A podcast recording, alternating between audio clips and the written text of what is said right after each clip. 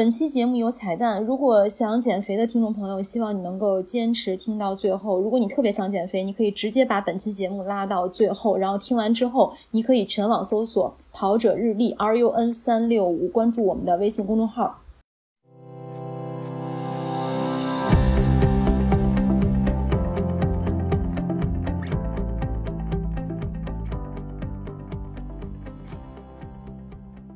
欢迎收听《跑者日历》。我是在这届奥运会没怎么看比赛，特别羡慕佳宁能一直看比赛的王悦。好长啊！大家好，我是这次奥运会花了很长时间围观的佳宁。大家好，我是这次奥运期间第一次做了直播的男子。哎呀，南哥厉害呀！厉害吧？欢迎男主播。作为我们本期节目嘉宾，已经有 有有一段时间了。在奥运期间呢，我们曾经试图在两个马拉松比赛日搞直播，其实结果是翻车的。嗯，就是南哥坚持了，是吧？嗯，对对对，确实翻车了。我来跟大家说怎么翻车的吧，因为我们这个直播吧，它也不是视频直播。上上个节目也跟大家介绍了，是在这个音频平台上直播。这个我们做一下检讨啊，之前准备的确实不太充分，呃，等到快直播之前，我们才试一下这个相关的功能，发现没法连麦，因为我们三个人在看比赛的时候，早上五六点没法起来那么早就凑在一起，而且在不同的城市，那没法说是在一起说，只能是通过连麦的方式。但是因为咱仨怎么在不同的城市呢？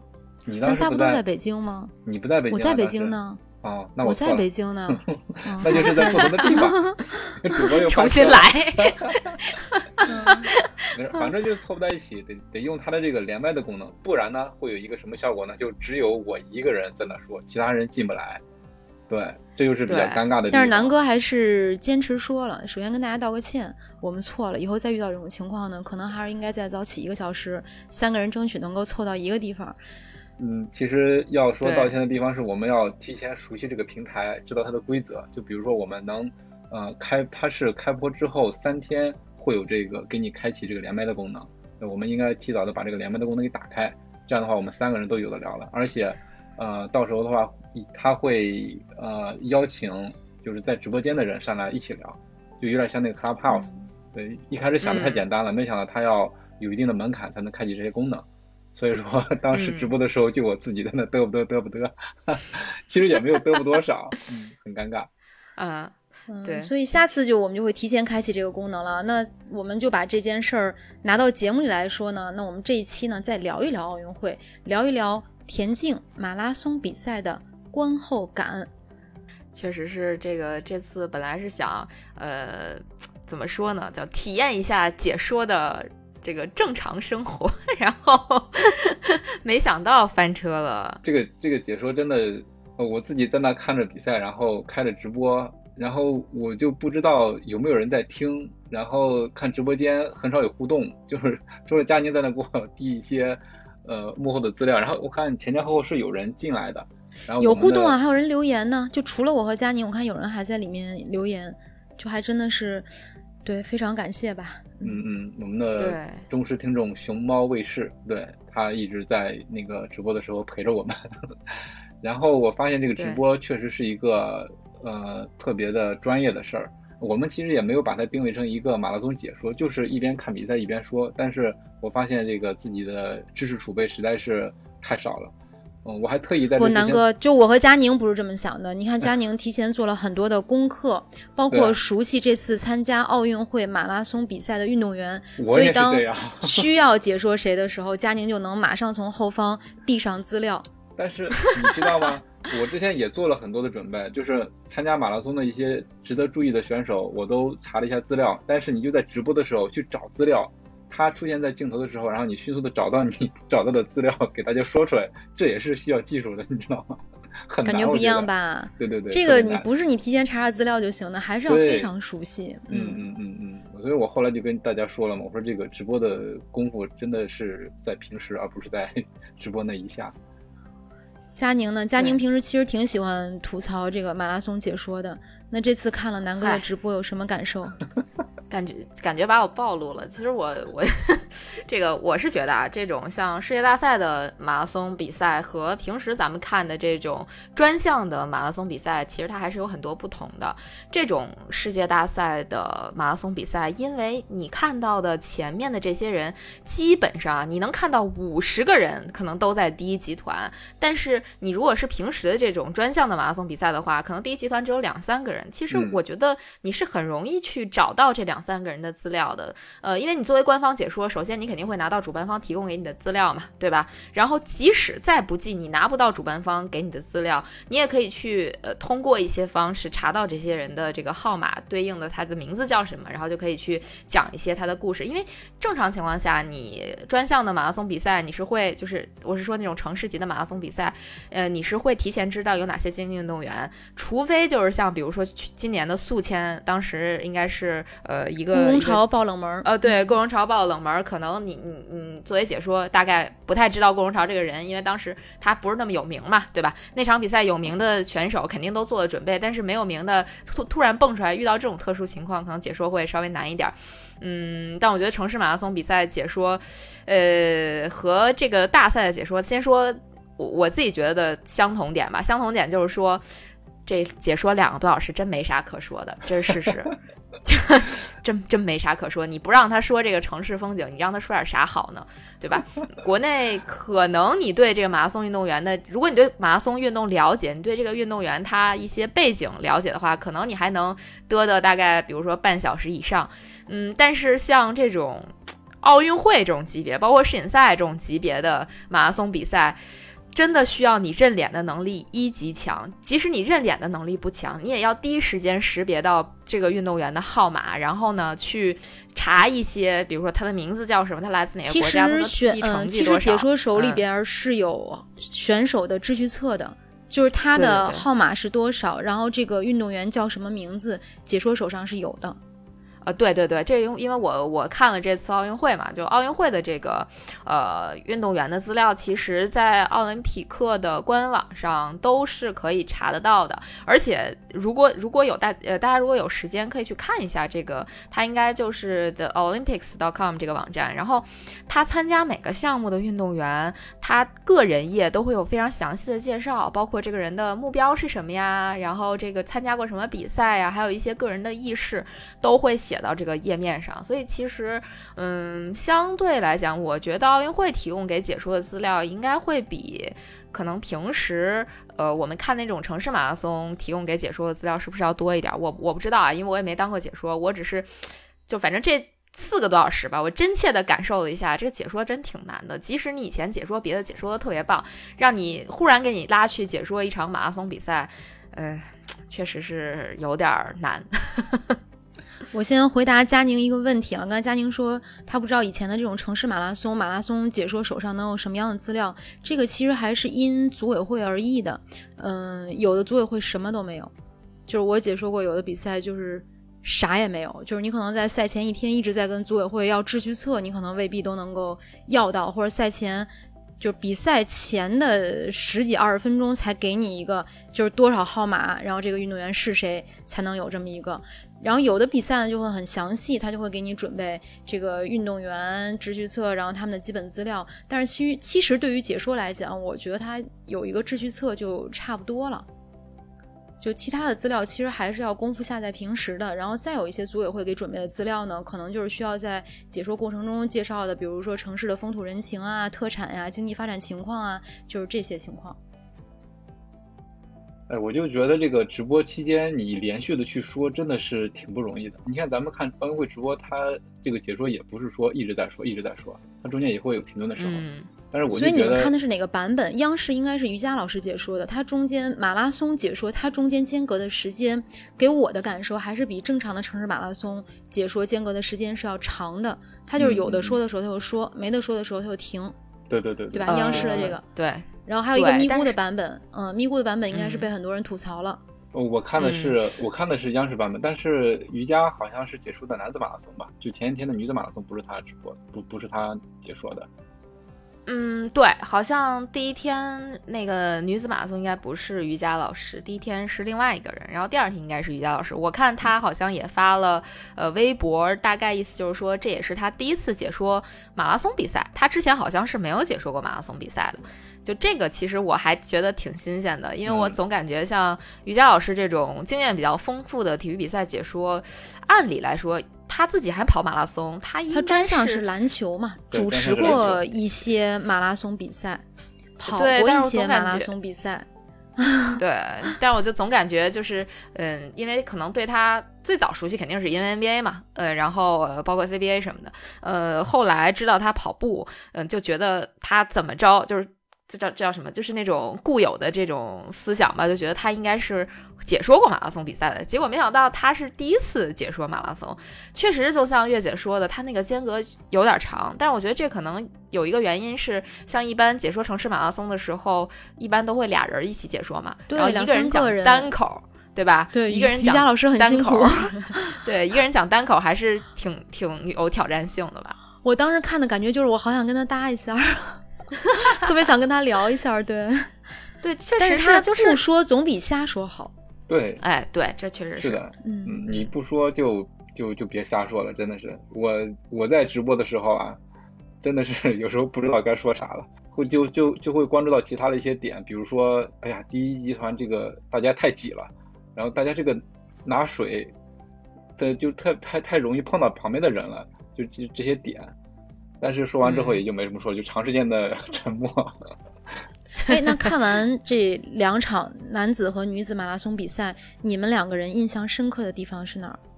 因为刚才南哥说拿水，你记得当时有一个人拿水的时候，把那一排水都碰到，了，你出于一个什么样的心理？嗯，我不知道，我当时是看到了这样一个细节，然后我不知道他是没拿稳，然后一不小心给打倒了一排，还是说，呃，就是故意的。我后来看那个有人把这个事情给放大了，有有回放，我感觉是稍微有一点点故意吧，就很诡异啊！你作为一个职业运动员的话，你取水这一项，也不太可能把一排都给打翻，你让后面的人怎么喝呀？嗯，但是后来想想，嗯，有有有后续的报道吗？呃，对，这个法国运动员后来他回应了，就是其实他说当时他也是属于一种。体力不支的状态，所以他尝试去拿水的时候不小心碰倒了那些，反正大概是这么一个解释吧。就就看大家怎么说呢？理解了，就是他的他的回应，对对，信不信他这种说法吧？就大概是他总不能说我我淘气吧？我觉得好玩吧？对吧？嗯，然后被人骂死。嗯，然后就是这个，嗯，马拉松从东京挪到了札幌。然后结果札幌比并没有凉快，对呀，哎呀，多少人退赛啊？对，真的太热了。包括因为那个竞走的比赛也是放在札幌嘛，竞走的比赛应该是更提前一点，而且竞走的比赛特别变态，是在中午到下午的那个时间段举行，呃。就是赛后也有很多人，因为很多人当时都包括咱们都在预测说，女子二十公里竞走和男子二十公里竞走可能是中国队非常有希望夺金的一个项目嘛。对，嗯，结果最后竟然是谁更耐热，谁谁就赢了。这这个，哎，但是体体育运动就是这样非常公平的一个比赛，它在所有的运动员都是在这样的天气条件下去进行比赛的。啊，你你就看女子二十公里竞走，最后的话，那个最后的冠军叫帕尔米萨诺，他最后的几圈都不进站了，嗯，因为他那个场地是一公里一圈的吧，几乎每一个人每到补给点的话都会去取水或者降温，但是他后来直接甩站了，这一下就快好多。对。是，哎，但是其实你们注意那个成绩了吗？我不知道我看的是不是对的啊。就是杨佳玉被罚时两分钟之后，呃，他最后应该是第十还是第十二个过的终点线嘛？但是如果他那个成绩把两分钟减去的话，好像比第一名还要快。我我不知道是不是我我我看的对不对啊？我就当时觉得特别可惜，就是他一直是在一个追赶的态势，但是呃跑着就是走着走着突然然后。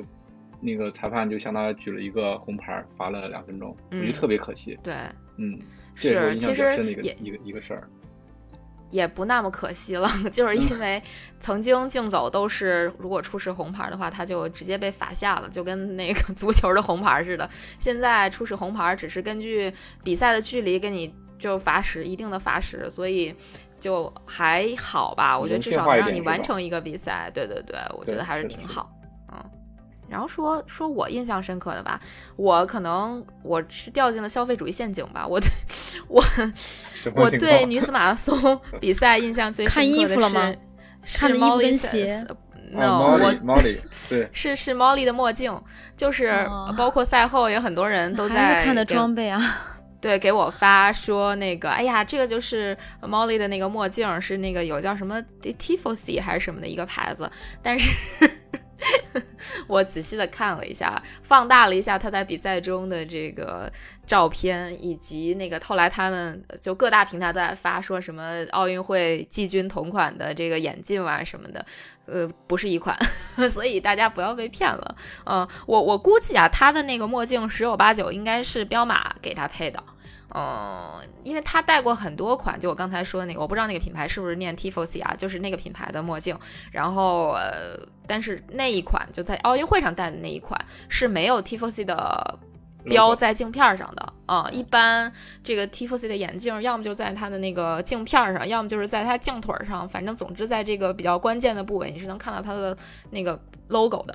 所以我觉得应该不是啊，这是我对 女子马拉松呃比赛印象比较深刻的第一点。然后第二点就是，我觉得这个女子马拉松比赛就是一个凡尔赛大赛，你知道吗？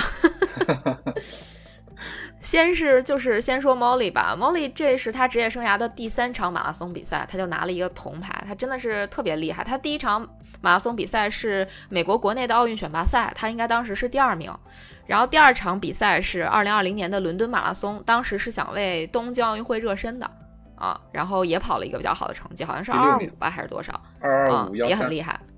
对，然后第三场比赛就是奥运会的马拉松比赛。其实我一度都觉得他是不是能对那两个肯尼亚选手造成一定的威胁？就当然了，就我可能想多了。呃，哦，对，想起这个，我忽然想说插一个，就是说解说这个特别逗的一个事儿。我记得我当时也有吐槽这个问题，就是。当时在介绍最后的女子马拉松冠军，就基普切呃齐尔切尔，反正还是什么基普切切这这个姑娘的时候，当时解说说了一对说了一句说啊，这个姑娘嗯没有什么出出色的成绩，只有一个半马的世界纪录保持。我我当时。对我当时就就默默的在屏幕前笑，我就觉得，难道世界纪录保持者是很籍籍无名的吗？是不值得一提的吗？这这个还是蛮有意思的。然后就是说说猫说回猫里啊，就觉得他真的特别厉害。然后除了他之外，还有一个特别凡尔赛的人，我觉得你们肯定也看到这个报道了，就是有一个三十八岁的比利时女教师，她。第二十八名完成了比赛，对对对，然后他还回去接着上课。对，关键是这是他的第二场马拉松比赛，他的第一场马拉松比赛是拿到奥运会入场券的那场，是去年。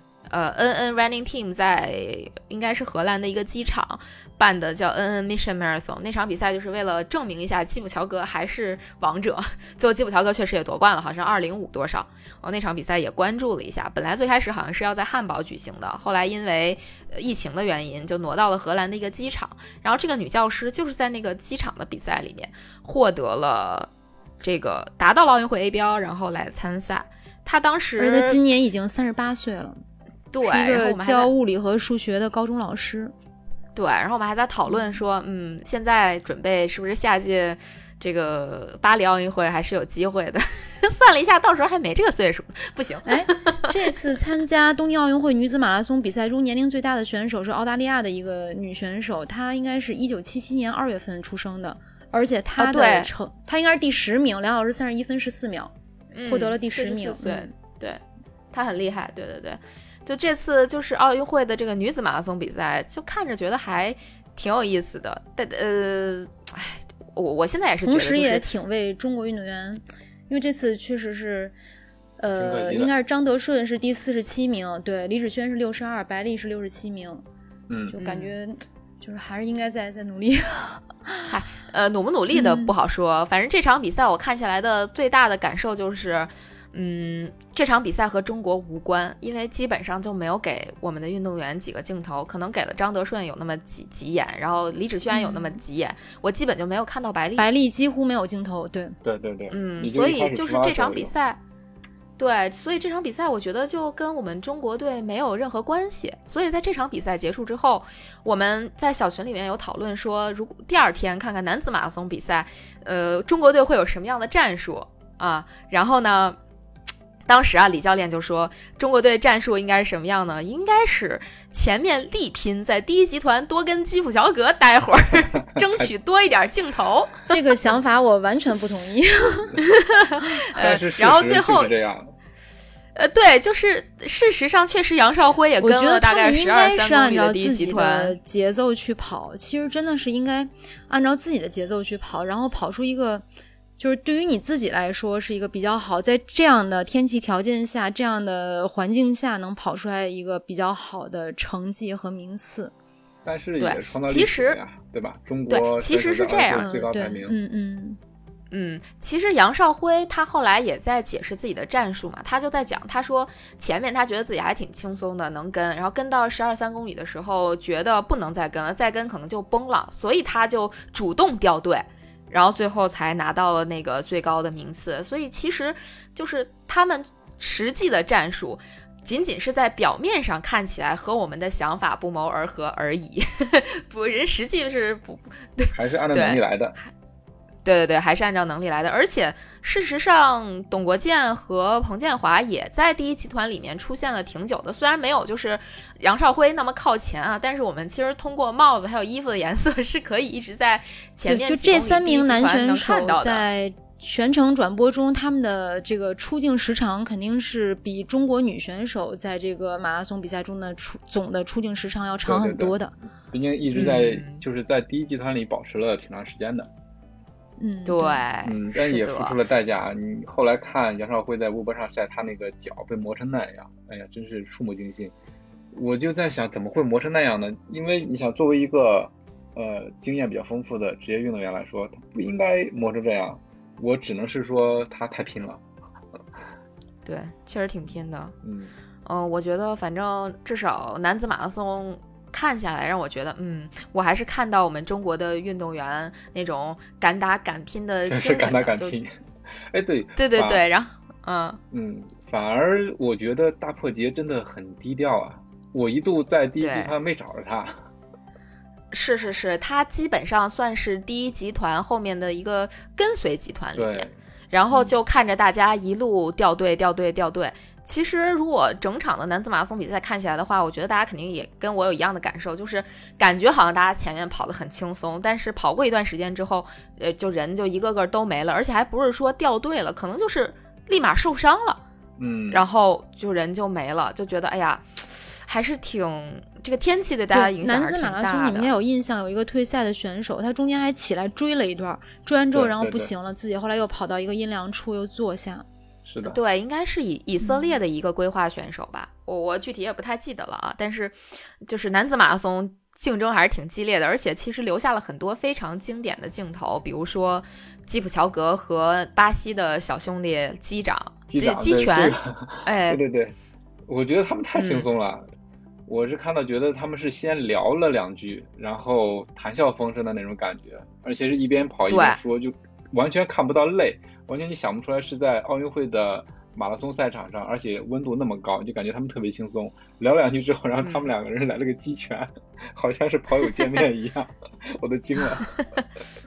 对，我觉得就是应该在整个的这个参加男子马拉松的运动员里面，对于基普乔格，应该大家都是基普乔格的粉丝吧？粉丝啊，对对对，应该粉丝很多。对，像基普乔格大型粉丝见面会，见面会，对对对，有点那个意思。不过后来小兄弟也受伤了，巴西小兄弟也受伤了，然后就退赛了，应该。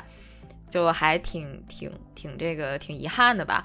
然后基普乔格其实从击拳的那个地方开始，你们有没有觉得就是就觉得我我觉得他已经对他已经奠定了他即将要再次夺冠然后卫冕的这个基础，确实是轻松啊。尤其是好像据说啊，他当时怂恿卢普，就是就是当时好像。基普乔格是跟卢普还是跟另外一个，反正是也也是比较厉害的马拉松选手示意了一下，问他们要不要上前去领跑。应该是在二十多公里的时候，应该是卢普，就是美国的卢普，呃，也是原来是俄罗冈计划的一个队员吧，跟跟大破节还有法拉赫都是一起训练的。然后呃，示意卢普要不要上前去领跑，然后卢普就拒绝了，所以基普乔格就自己出来了，自去走去带这个他应该是在三十公里以后就一骑绝尘了。对，后面二三四名的竞争比较激烈，但是基普乔格就非常，就到后来你看他的整个的状态，就是马拉松之王无疑。对，其实有很对，其实有很多人从二十五公里处就开始掉队了，男子马拉松，对吧？就掉出第一集团了。嗯，我还记得有一个小细节，就是呃，在基普乔格后面第二名也是他的，也也也是肯尼亚的另外一个选手，他一直保持在第二名，但是到最后冲刺的时候。有一个荷兰选手和一个呃是比利时选手吧，应该是，他们俩好像是互相鼓励着，然后把 这个第二名给超过去了。结果他们俩分别获得第二名和第三名，然后把那个肯尼亚选手给超到了呃第四。你们有没有这个印象？你看第二名跟第三名和第四名之间的差别，呃，那个成绩差距就是零点二秒。嗯嗯，他们对，就是后面两个人互相两个阿布迪。两个阿布迪合力干掉了这个肯尼亚的，他叫什么来着？忘了。呃，反正是干掉了另外一个肯尼亚选手。就这俩人儿，对，这这俩人也非常有意思。还有一件事，你们有没有觉得马拉松的历史地位提高了？就是这一次是在奥运会的闭幕式上同时为男女马拉松运动员颁奖，这应该是历史上第一次。啊，不是不是，第一次不是不是在零四年，二零零四年的雅典奥运会，对对对，雅典奥运会同时颁奖，男女马拉松同也是当时男女马拉松同时颁奖了，是吗？哦哦不，那你说的是就是男女平权对对对，应该应该是第一次同时给男女马拉松颁奖，嗯嗯，对男女颁奖这个在整个奥运会中间都贯穿着这样一个就是男女平等这样一个理念吧，对，包括从那个开幕式入场的时候需要一男一女两位骑手。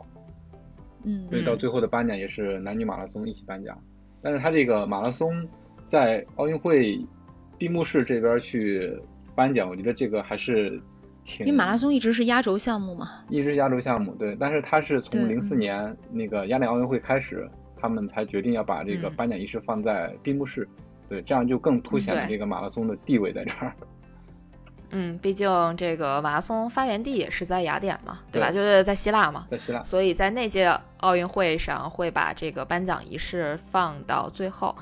哎，其实刚才我想说一个，嗯，南哥说的那个小细节，就是最后。呃，一呃两个呃两个这个选手把肯尼亚的选手给联合干掉了，在男子马拉松比赛，相当于他们拿了二三名嘛。而且第二名纳杰一直在跟第三名的那个选手招就打手势，你快来，你快来，对吧？我们第二名、第三名，赛后我们就在就就在问，就是很多人在问，就说为什么他们会就是互相这样。叫叫你过来啊，就是一起拿奖牌什么的。其实这这背后其实还是有点有点小联系的。就他们两个人其实都是索马里难民，就都是来自于索马里的，而且他们两个人同时都是 N N Running Team 的成员，就是跟基普乔格属于队友，所以他俩本身关系就很好，到最后就一起把他们弄过来。就 就在在这个 决赛里边，俩人一起 拿拿奖牌，这样子还是挺挺有意义的吧？就是一个友情的这么一个体现。对对对，我我就觉得他就一直在鼓励那个第三名嘛，第三名冲线之后真的是有点崩溃了，躺在地上，好长时间起不来。对。因为他们是基普乔格的僚机嘛，其实，在前面一直也在给给这个基普乔格去递水啊，然后包括做一些掩护啊什么的，所以他们体力消耗也很大的。因为本来是两名肯尼亚运动员在给基普乔格相当于保做保护吧，但是其中一个应该是在基普乔格呃就是冲出第一集团之后就退赛了，然后那个应该是本身是有伤。所以基普乔格根本就不怕没有队友，就除了就是穿同样衣服的肯尼亚选手之外，其他的人 其他人都是都是都是可以做你的僚机，或者说是给你就是提供一些辅助的。哎，我看到一个细节，就是基普乔格他拿了水之后还分给他的队友呢。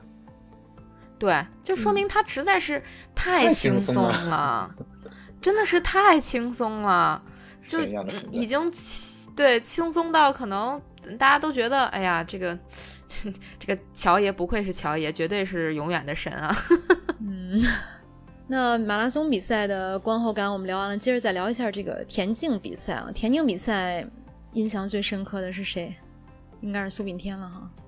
那肯定是苏炳添啊，必须是苏炳添，对，真的是，即使他不拿牌儿，对，即使 不拿就是半决赛太让人沸腾了，嗯，决赛会会觉得稍微有一点点遗憾，就就是我们会想，如果他的起跑没有那么保守的话，嗯嗯嗯，而且离得太近了，其实我这个真的是跟我们之前请大使来聊的情况差不多，对吧？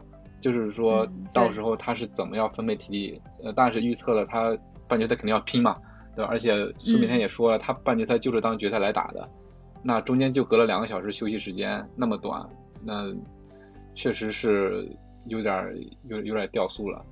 还是起跑的时候保守了，因为后来看数据，应该苏炳添的起跑时长是最长的嘛，就是起跑反应时长应该是最长的，因为对于他来讲，那可能当时就是。在奥运会上有一个名次是非常重要的，但是半决赛真的是对拼尽全力。嗯，对，我觉得就是也不存在所谓保守不保守的问题。就是苏炳添自己不是在接受采访的时候也在讲，他说其实他不具备连续两枪都跑出高水平的能力，他第二枪决赛那枪他的目标就是跑进十秒就行了。最后他也完成了任务，而且其实。第一枪，呃，当时决赛的第一枪，英国选手抢跑之后被罚下，对其他选手，我觉得心理压力都是非常大的。就像刚才月肯定的，对对啊，对，就像刚才月姐讲的，就是肯定得保一个名次啊。就我至少我哪怕第七名完赛，我也是在奥运会决赛有成绩的。而且苏炳添是有过前科的，这个前科加引号，就是他是二零一三年莫斯科世锦赛一百米半决赛，因为抢跑曾经被罚下，是吧？对，所以这么清楚啊？这个，我佩服了，张口就来，资料查的好，太棒了，点赞。嗯，所所以所以这个怎么说呢？绕不开吧？就我觉得苏炳添本身能力跟那些选手，就最后获得一二三名的选手，我觉得应该还是有差距的。就是我我我，所以作为一名老将，他应该是就完全贯彻了自己的战术，实现了自己的目标。目标对，嗯。对，嗯，是的，所以反正不遗憾。而且其实特别逗啊！大家看到苏炳添进能够进决赛的时候，肯定是希望苏炳添能拿个牌子。半决赛的时候 特别沸腾，对 对吧？是吧？我觉得当时就所有人一下把期待提高了，因为最开始可能大家的期待就只是说，哎呀，进个决赛就好了。然后结果他以那么牛逼、那么惊艳的成绩进了这个决赛之后，因为他应该是半决赛排名第一吧，对吧？进了决赛之后，我觉得大家一定是把自己的这个期望值直接拉高到从。可能进决赛就好，变成哎呀拿个牌儿吧，哎真的我就是这种心理，我当时就想苏炳添拿个牌子吧。对，大姐当时也预测了嘛，如果说苏炳添在决赛能拿到能能跑到九秒八的话，那他就有可能站上领奖台。但是因为之前确实也有别的选手因为抢跑被罚下，所以其实对大家这个心理压力是非常大的。我当时在看这个百米的时候，就想这个百米就是起跑这一瞬间的心理压力，那。跟马拉松运动员真的完全是两种状态，它是不一样的比赛。嗯，是对马拉松你不需要抢跑的，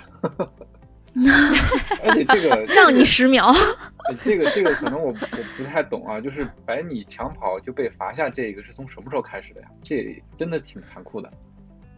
二零一零年，应该是二零一零年，对，是对国际田联推出来的，嗯。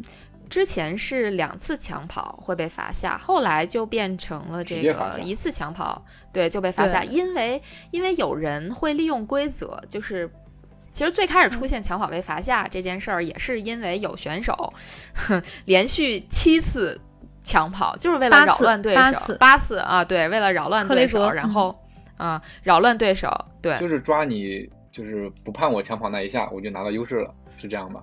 嗯。呃，对，反正就是说，抢跑是一种战术，你就可以理解为，比如说像当年马林打乒乓球的时候，还有不是马林没退役的时候，马林就是出了名的小动作特别多，就用各种小动作去扰乱对手的节奏，让他就是心理上有一定的负担，最后在比赛里边发挥不出来自己正常的水平，就跟这个水差不多啊。对，刚才佳宁讲的那个连续八次抢跑的时候是在。一百多年前，一九一二年斯德哥尔摩的奥运会上，男子一百米的预赛，就是美国选手克雷格和德国的选手夏利分在同一组。当时这个克雷格为了击败夏利，连续八次抢跑，最后你就你就想那个对手都已经身心俱疲崩溃的时候，对啊，最后克雷格就取得了那一届一百米和二百米的奥运会金牌。太欠了。但是在这个之后，国际田联规定运动员是抢跑两次就会被罚下。但是确实强，就是嗯，但还是有运动员会利用这个规则去给其他运动员造成心理压力嘛。嗯，所以这一次其实就是这一次我们看，就关于抢跑，确实有有运动员被罚下，就特别遗憾。到了这个奥运会的赛场上，对对。是决赛被罚下特别不值，就感觉你已经走到这一步了，然后在这个期间被罚下了，就离那个完赛就差一步，就差十秒啊，可以这么说。结果被罚下了，嗯，肯定挺遗憾的，尤其是准备了四年嘛，对吧？但是我们可以说，这种对于抢跑零容零容忍的规则，其实是对运动运动员来讲更公平，对所有运动员都一样的，嗯。对，然后包括很多人都在抱怨说，半决赛和决赛间隔时间那么短啊，大家怎么对怎么恢复啊，什么什么的。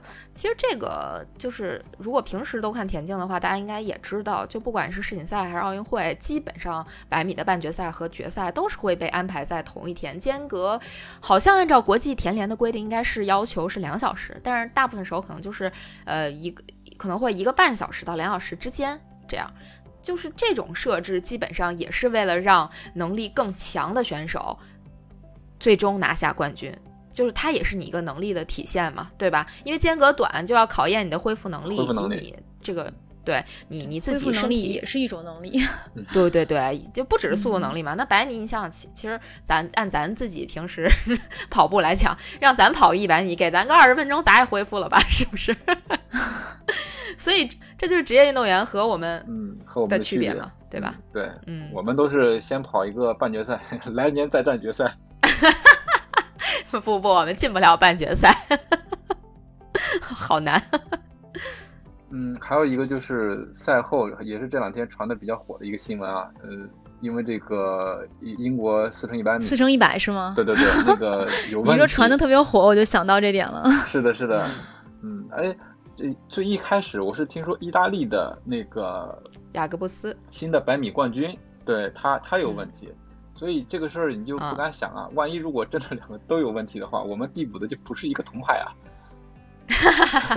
那不那个百米还还是递补不上的，百米递补不上。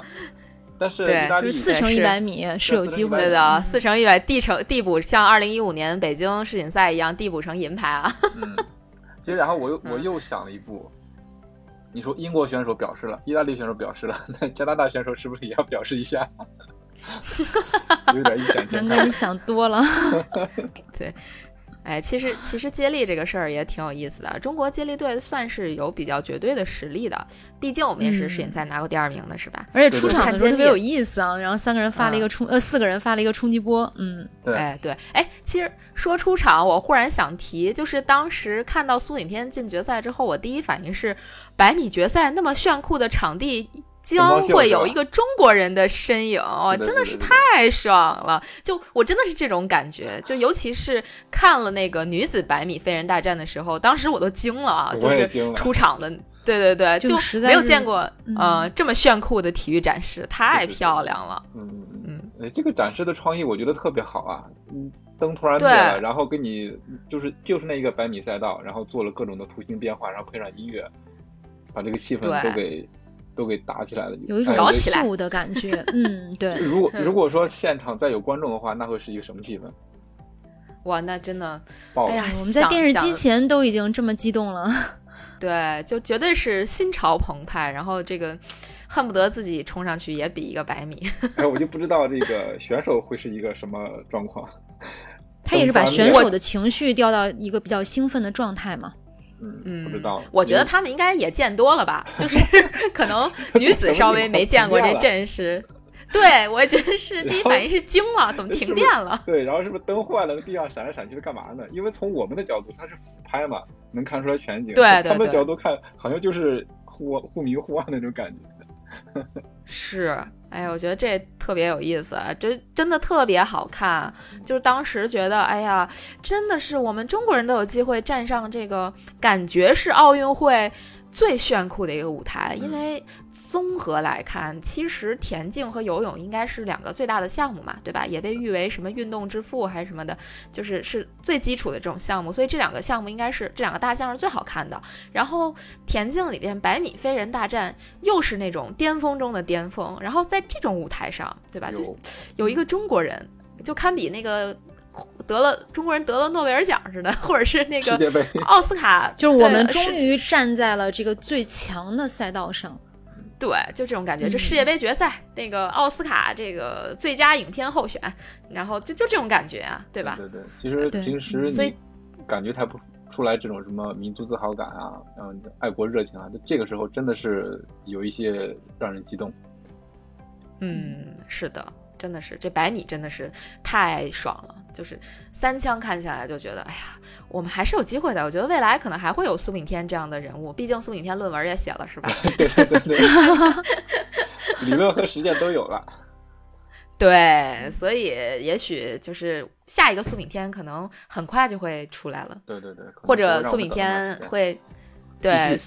苏炳添继续，对对对，然后三年之后巴黎，我们看到，也许我们就能看到一个能够拿牌的苏炳添了，也不好说嘛，对吧？对，嗯，因为毕竟现在运动员的运动寿命都是越来越长的嘛，而且三年吧，是的，但但确实也是老将，确实也是老将了，嗯，很不容易，很不容易。哎，说到这儿，就是我不知道你们有这种感觉吗？我有一个特别大的感受，就是。这届奥运会，你在听解说的时候，每当他说到某个八零后或的选手，即使是八九年或者是九零年，他都会冠以，然后九五年之前的都会说啊，这名老将，然后我就心里咯噔一下。但对于运动员来讲，确实这样的，比如说他的参赛经历，他就已经是一名。经验丰富的老将了，但是我们比如说刚才我们前面提到的这种马拉松，呃，不管是这个男子马拉松夺冠的基普乔格，还是女子马拉松里面有那么多那么优秀的，就是年龄可能比我们三个人年龄还要大的选手，其实让我们觉得运动有无限的可能，就让我们觉得我们自己也有了无限的可能。嗯，就是，而且还有一个在这次奥运会流传特别广的故事，就是卢森堡的女子乒乓球运动员倪夏莲阿姨，嗯嗯，五十八岁的高龄参加，对，参加好像是第五届还是第七届奥运会，就你会觉得，哎，其实也许我们努努力还能换个国籍，代表别的国家参加一下奥运会嘛？咱先选项，然后再选国家。对 对对。也不是完全没有机会站在奥运会的舞台上。嗯，对对对，最近我们都在开始选项目了。所以佳妮，你准备练哪个项目？嗯，呃，没想好呢。现在划船练的比较多是吧？呃，现在船划的真是不行了，准备练练什么射箭啊之类的，看看能不能移民到基里巴斯啊，什么那个斐济啊。汤加呀，然后靠着这个国际奥委会的这个叫什么计划，就是让这个，那你可以去非洲争取参加一个游泳项目。哦，对对对，那我万一掉对掉泳池里淹死，也不是什么好事儿，是吧？我觉得这就是奥运会。哎呀，这个奥运会给大家的这个感触实在是太深了。你就是集中的那么长的时间看这么多高水平的比赛，我这次特意。让多多跟我一起看比赛，他在整个奥运会期间已经换了好几个项了。一开始看射击，说啊爸爸这个好玩，我要去学这个射击。然后后来看呃跳水、游泳之类的，他也他也是，就是说，嗯爸爸以后我也能不能能不能参加奥运会？我说你好好练可以呀，就是把这个体育的热情先给他种下。嗯，南哥最近一直在。特别着力的培养下一代，带多多跑步啊，带他看奥运会啊，从小在这个孩子心里埋下一颗运动的种子。对，你想，我我我们小的时候集中的看这些体育项目，就是全家人一起看，除了奥运会，可能就没有其他的机会了，对吧？嗯。是真的是特别好，而且我不知道你们俩什么感受，就是因为今年疫情依然没有过去，但是有这样的一个比赛，其实还是给我们的生活增添了很多的色彩，很多热情，很多激情。嗯，对，增添的太多了。这个夏天过的，嗯，因为有了体育，因为有了比赛，啊，真的是不一样的感觉。嗯。而且，其实我觉得奥运会真的是一个特别特别好的契机，就让孩子们喜欢上体育。因为体育本身是一个特别积极，然后能够让人就向上的这么一些一个活动嘛，对吧？嗯，它传递给人的都是那种，哎呀，就。特别高兴，然后特别特别正能量的事儿，对，所以对孩子来讲，我觉得体育真的是一个特别好的东西，尤其是现在国家不是有这个双减的新政策嘛？那既然学科不让补课了，是吧？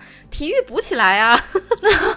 这也是我最近一直在思考的一个事儿。你说，你说这个补习班准备开个补习班是吗？考考 试准备开个体育补习班是吗，南哥？就是这些东西，学业的东西压力都没有了之后，你让孩子。干嘛去？那可不就去玩嘛，去体育锻炼嘛，对吧？对对，现在不是好多家长都会有一个概念，说我必须得把孩子的这个剩余的电量让他释放出来嘛，对 吧？那体育是最好的耗电方式，对，是呀，对啊，所以就是大力宣传体育，就是。让孩子们多接触一下各种各样的这个体育活动，其实挺好的。所以南哥什么时候送多多练射击去？佳宁是要跟着学吗？对对对对对，我最近就是什么项目都想尝试一下，什么这个射击、射箭、赛艇、皮划艇、激流勇进啊，不对，搞错了啊，这不是你是去欢乐谷了吗？不是，去错走错是吗？走错场馆了。那 那那那个，嗯，行，那关于奥运会的观后感，我们就聊到这儿。那接下来由佳宁给我们带来本期推荐。哎，为什么最近总是佳宁在推荐？南哥，你怎么这么不勤奋？嗯，最近让我检讨啊，下次我来推荐啊。佳宁先来。好的。好吧，就是其实我推荐一本书吧，我也没有看完，但是我觉得特别有意思。呃，如果你对历史感兴趣，你对这个足球感兴趣，那这本书你可以去看一看啊。尤其是最近有一个特别大的事儿，也跟我推荐这本书有关系。就我说的这个大事儿，在足球圈，甚至是很出圈，所有人都了解，就是梅西从巴塞罗那对转会到巴黎圣日耳曼，然后嗯，因为梅西其实他现在就是马拉多纳之后的一个阿根廷足球的这杰出代表吧，就这么讲吧。对，那嗯，所以我推荐的这本书是呃，透过足球去看阿根廷的历史，名字叫《脏脸天使》，嗯，大家可以去。对，脏脸天使，就把脸弄脏的那个脏脸是吗？Dirty face，face，dirty face，对对对，就这意思吧。啊，就是呃，他他的英文名，对他英文名叫 Angels with Dirty Face Faces，就是脏脸天使的意思嘛。然后是英文的还是中文的这本书？呃，中文，中文，中文。英文五百多页，我可看不下去。南哥可以的，啊，这这本书。对这本书就是会比呃大家想象的要容易看，就你不用管里面那些名字啊，你就去看那个通过足球的这段历史去反映阿根廷当时的一个状态，嗯，非常有趣。你就可以把那个注意力集中放在足球的那些事儿上。其实历史的事儿你不看也罢，因为他写足球那些事儿也特别特别搞笑，就是大家能看到足球一路从非常混乱，然后规则非常的奇怪，然后一直走到可能。到了未来，它非常规范，变成一个全球性的，就世界最低运动，就大概是这么一个整整个的这么一个路子吧。我觉得还是挺有意思，而且，嗯，看完之后我特别，就看完那一百多页之后，我特别认同，就是他在讲，就说阿根廷人都是理想主义。就是他们输球的时候，他们永远不觉得是自己的问题，永远都是对手或者球场。哦，这是多么好的一个心态！全怪别人。对，全怪别人。我觉得特别有意思啊。这也是一个很对很有意思的心态。嗯，就对，会让自己高兴点儿。对，可以学习一下。然后，嗯，包括它里边讲的很多阿根廷人的特性，你就会感觉真的非常像我我经历的这些这些年代的阿根廷队，它表现出来的那种那种形式，就是有那种浪漫主义的色彩在身上。然后，嗯，又又对输赢感觉很很在意怎么说呢？很在意。对对对。然后，呃，就反正这个就跟中国人的那个心态就就太不一样了。就完全是相反的，中国人总总会喜欢说“静坐常思己过”，所有事儿都是我的错，对吧？嗯然后就不争输赢，就完全是相反的。嗯，是的，嗯，对，一个是内敛的性格，一个是外放享受当下的性格。他们能表现出来这种性格，都是有历史原因、历史积淀的。对。所以可以去看看，因为阿根廷建国的史也不是特别长嘛，就跟美国还不如美国长，所以就阿根廷独立还没有美国独立时间长，所以你去看看。我不知道这段我说的对不对啊？就反正如果错了，就大家原谅我，那个我 知识比较匮乏。对，就是非常有意思，就是因为我我主要是还是专注于他写球场上那些事儿，就写了好多非常有趣的事情，就现在你球场上根本看不到的，特别逗啊，就可以去看看。好，感谢佳宁的推荐，推荐结束。那 接下来进入到我们读听众留言的这个时刻。嗯，严森是在大使那一期节目下面留言说，都在北京期待偶遇。是啊，就那个时候大使也在北京，也在咪咕做解说。嗯，中间还我还有。见了他三次，跟他吃了三顿饭，然后聊了很多关于奥运会啊、运动员之间的八卦和故事。但是很遗憾的呢，就是大使在咪咕解说的时候，我每次见他面，我都说：“我说你解说的时候，你为什么不多说一点？”因为我每次看，因为在外面你就没有办法看央视的那个直播，只能看咪咕的直播，对，拿手机看，看起来比较方便。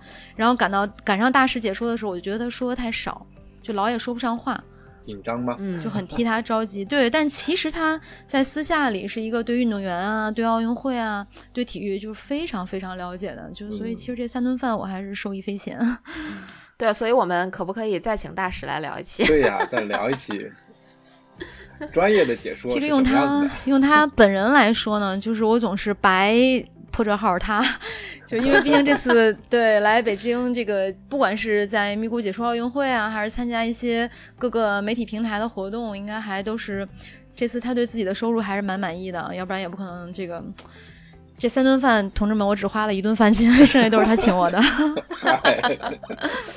对我插 插播一句啊，就是真真的非常感谢大使来参加我呃录我们的节目，因为我也在呃线线上或者线下的其他渠道跟我们的听众有过交流，就是他们都觉得嗯在我们的节目里边还是了解到了一个不一样的大使，而且呃就对那期节目还是比较喜欢的，所以也许后面有机会我们再白嫖一下大使吧。对，那佳宁我把这段剪下来单独给大使听一下啊，然后再读一个听众留言。这个听众的名字是个英文名，一到英文名我就不知道该怎么读。K O O E R 嘉宁这个应该怎么读？Core 啊，然后他对他说的是上一期，他在上一期的节目里给我们留言说料最深的一期，因为上一期其实各个有很多听众反馈回来的意见是不一样的。呃，我也不知道上一周我们爆了什么料，你可以继续给我们留言，就是你你想听什么，其实。作为双子座的我，还是挺喜欢爆料的。因为我 我看这个留言，我就在想，哎，我们到底爆了什么料啊？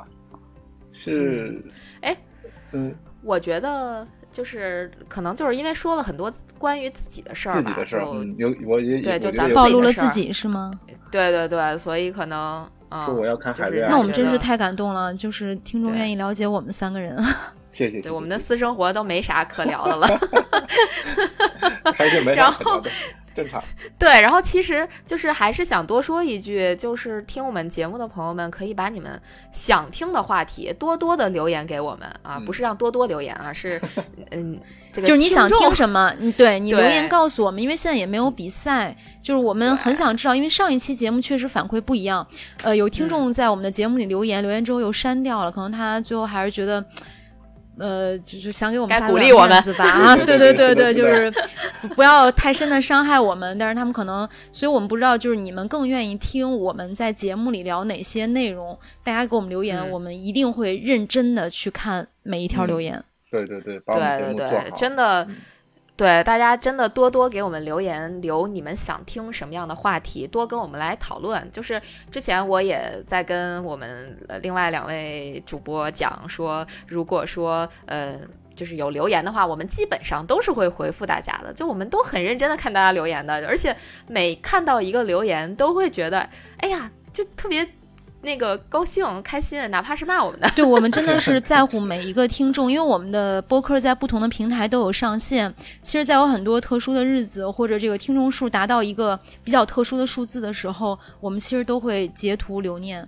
就真的我们在乎每一个 在听我们节目的你。对。大家的留言对我们来说也是一个督促吧。我那天跟蒋妮和月姐分享的时候，就说：“哎呀，我要努力的充实我自己，给大家带来更好的节目，更有料。”对，好，那今天的节目就到这里了。如果你觉得有料有趣，请一定为我们点赞、转发和留言，这对我们很重要。我们也会不定期的选取大家的留言，在节目里阅读，让更多的人听到你的意见。另外，也可以全网搜索“跑者日历”，发现更多精彩和惊喜。好消息，好消息啊！跑者日历接广告了，当然也是给大家带来一个新福利。哎，厉害不厉害？惊喜不惊喜？我们也接广告了。是的，为了能给跑者日历的主播们升级新的录音装备，我们这回是拼了哈。对，嗯，不过大家放心，我们推荐的东西那一定是对各位跑者都有用的东西。今天我们给大家推荐的呢，就是跑能新推出的一款运动补给，叫做跑能十 K 运动固体饮料。这个饮料呢，主打零脂零卡，主要成分就是维生素、电解质、牛磺酸以及左旋肉碱，哎，就是你跑步都必须要吃的成分。哎，等一下，等一下，等一下，这个成分里面的其他东西我还都知道，但是这个左旋肉碱到底是个什么玩意啊？哎，这个我还真知道，我也了解过，因为我曾经尝试过用这个去做一个减肥的辅助。左旋肉碱其实是一种天然存在于人体体内的，呃，这叫什么类氨基酸物质，有运输脂肪、至线粒体并加速脂肪燃烧和分解的功能。它可以促使脂肪转化为能量，从而达到减肥瘦身的效果。也就是说，你在运动前吃这个能减肥。对，嗯，其实我们从日常的饮食当中呢，也是能够摄取到左旋肉碱的，但是一般人每天摄取量就差不多就只有五十毫克。如果你要是更多的摄取左旋肉碱的话呢，就可以达到消耗更多脂肪的目的。但是左旋肉碱一般都是存在红肉当中，因为有很多人他是不吃红肉的，或者他没有办法吃掉那么多的红肉，或者有的人在吃它的时候可能会摄取更多的热量，会得不偿失。哦，那我大概明白了。其实这款产品就是帮助我们更高效的摄取这个左旋肉碱，从而达到更高的减脂的目的。那这么说来，对于想减肥的朋友们来说是个好东西啊。不过这个饮料它不是说你喝完之后躺平就可以减肥，它一定是要结合着运动才会有更好的效果。因为我现在也喝了一段时间，它都是要在训练之前喝，喝完这一包，然后你就会对跑着不累，减得更快。嗯。哦，所以是最好是在跑步之前喝，对吧？嗯，对。嗯，对，一般好像是在你运动之前一小时喝比较好。呃，因为根据这个研究，左旋肉碱也有提升运动表现的效果。呃，具体的原理大家可以去呃自己自己这个搜索一下，科科普一下。因为 对怎么增强耐力啊，提高表现。对对对，我我自己也有过这个，就是。尝试啊，就是我我喝了左旋肉碱的这个固体饮料之后，然后隔了大概一小时去运动，确实会有一些感觉，就是自己的这个运动表现提升了啊，可能是同样配速下心率降低了，就这个可能每个人的机体不一样，所以感受也不一样，这个大家就自行去尝试吧。哦，那这个东西又能减肥又能提升运动表现，真的是一个好东西。哎，说这么多，去哪儿买呢？南哥，那你就问到点儿上了。我们为跑者日历的听众朋友们争取到了全网最低价。微信搜索“跑者日历 ”，run 三六五，跑者日历中文 R U N 三六五，点击下方菜单进入产品页。购买立享优惠，一桶四十八元加赠一袋，两桶九十元加赠两袋包邮，四桶加赠四袋一百七十元包邮，并且我们再赠送一袋膏药贴。活动从八月十九日到八月二十二日，仅限四天。如果你心动，就赶快行动起来。太好了，太好了！我觉得这对我们来说是一个特别好的事儿啊！希望大家能够多多下单，我们升级录音装备的事儿就靠你们了，是靠大家啦！谢谢，谢谢。